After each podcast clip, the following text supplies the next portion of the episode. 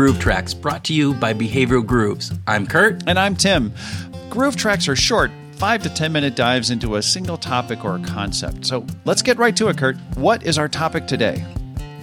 We've mentioned the famous cab driver study many, many times on Behavioral Grooves, but many listeners may not know exactly what that study is. So that's what we're going to do. We're going to tell you about the famous cab driver study and why it matters, Tim. That's great, Kurt. Can you get us started with some basic facts about the study?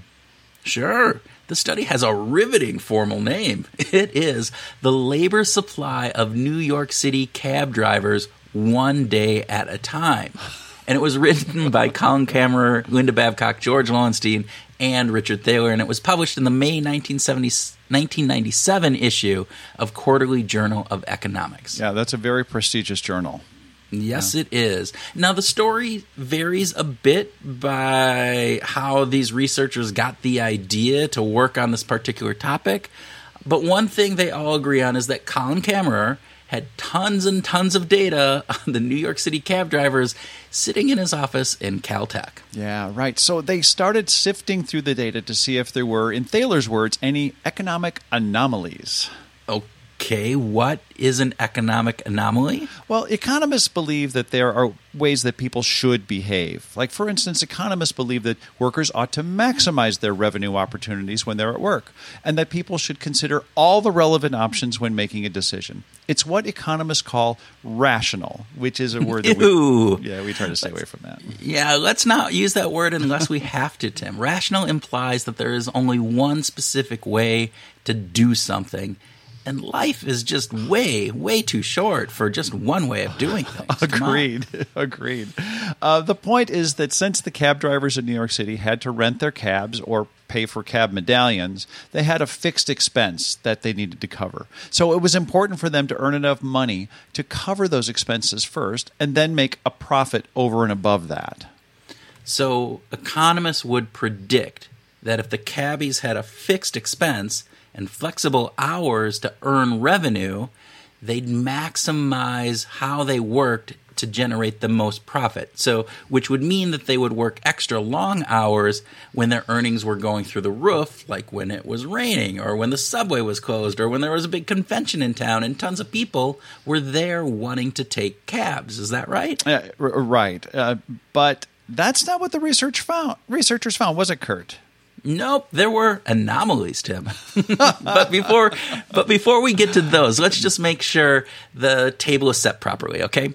The researchers collected handwritten tip sheets which documented how many fares each driver had, what time they picked up their fare and dropped off those fares, and of course the number of fares that they had and their take home pay varied every day. There were lots of variables except one the cost of the cab. Overall, classical economists would have predicted that the cabbies would want to begin to maximize those earnings on good days and take it on the chin on slow days by knocking it off early. Yeah, and there's something else to be aware of. In addition to the thousands of trip sheets from the Taxi and Limousine Commission, they gathered survey responses from more than a thousand drivers, as well as conducted interviews with the cab owners and fleet managers what about the weather, Tim? Oh. we always talk about this as being a study about sunny versus rainy days and getting a cab. Yeah, actually, I'm, I'm glad you mentioned that, Kurt. There are many articles, and by the way, we've done this too, that informally reference that cab drivers drove less on rainy days. However, the study did not actually compare driving habits to weather patterns. Okay, it just happens to be a part of the story of how Camerer, Babcock, Thaler, and Loewenstein came to ask the question why is it so hard to get a cab on a rainy day when economists would predict there'd be enough supply to meet the increased demand?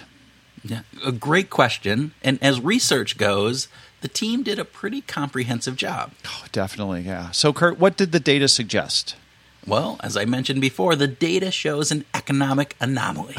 okay, so what was that anomaly? so, basically, a large portion of the cab drivers focused on a daily target or a narrow bracket for their wages. And once they hit that daily target, they stopped working. From the research that the research that they gathered, cab drivers worked on average about nine and a half hours a day, took between 28 and 30 trips a day, and collected almost $17 per hour in revenue, excluding tips. But the researchers found that they worked fewer hours when they hit their daily earnings target faster. So, in other words, uh, their daily target income became the primary measure, not maximizing each day or each week's income. Yeah, they also found that the more experienced drivers, uh, when compared to the less experienced drivers, were less apt to knock off early on days when they had a ton of fares. So, to quote the study, drivers learned over time that driving more on high wage days and less on low wage days provides more income and more leisure. So the big story on this, Tim, is that cab drivers, who I've never seen turn down a tip, no. are not as cash oriented as they would say they are, and definitely not as rational as classical economists would expect them to be. Yeah. By using the simple heuristic of an average daily wage, they manage their business that way and they end up passing on high revenue opportunities like working a full shift one day when they're raking in the fares. Yeah, that's where the rainy day thing comes in because on rainy days, there are more customers wanting cabs than there are on dry days.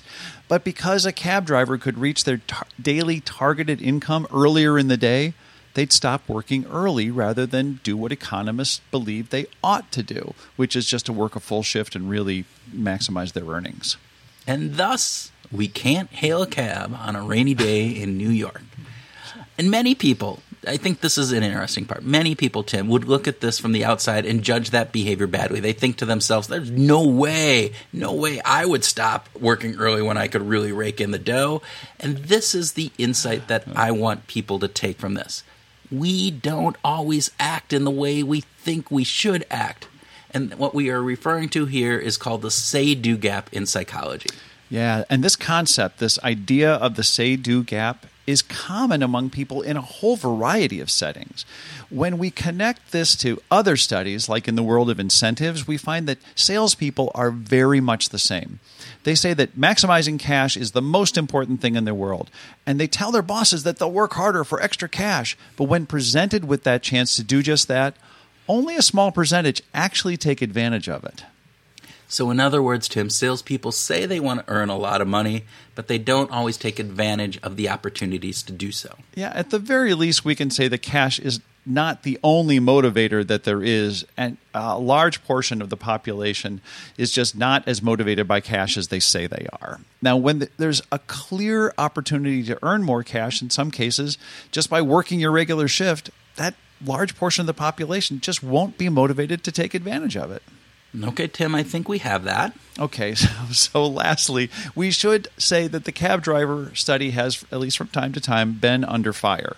Henry Farber wrote a scathing review in 2008 that indicated that drivers have both daily wage and daily hours work targets, not just daily wage targets. Fair enough. Our observation among sales reps is that very similar to the original study's view on cab drivers, though.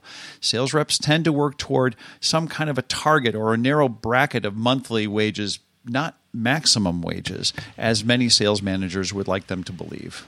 Now, there are exceptions, but they're typically in the minority. So if you're a sales manager and you're thinking that your people are different, we'd like to caution you to avoid that lens.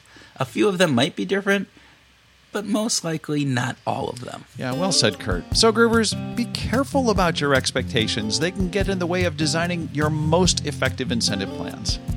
Now, get out there and keep working hard on those rainy days and go find your groove.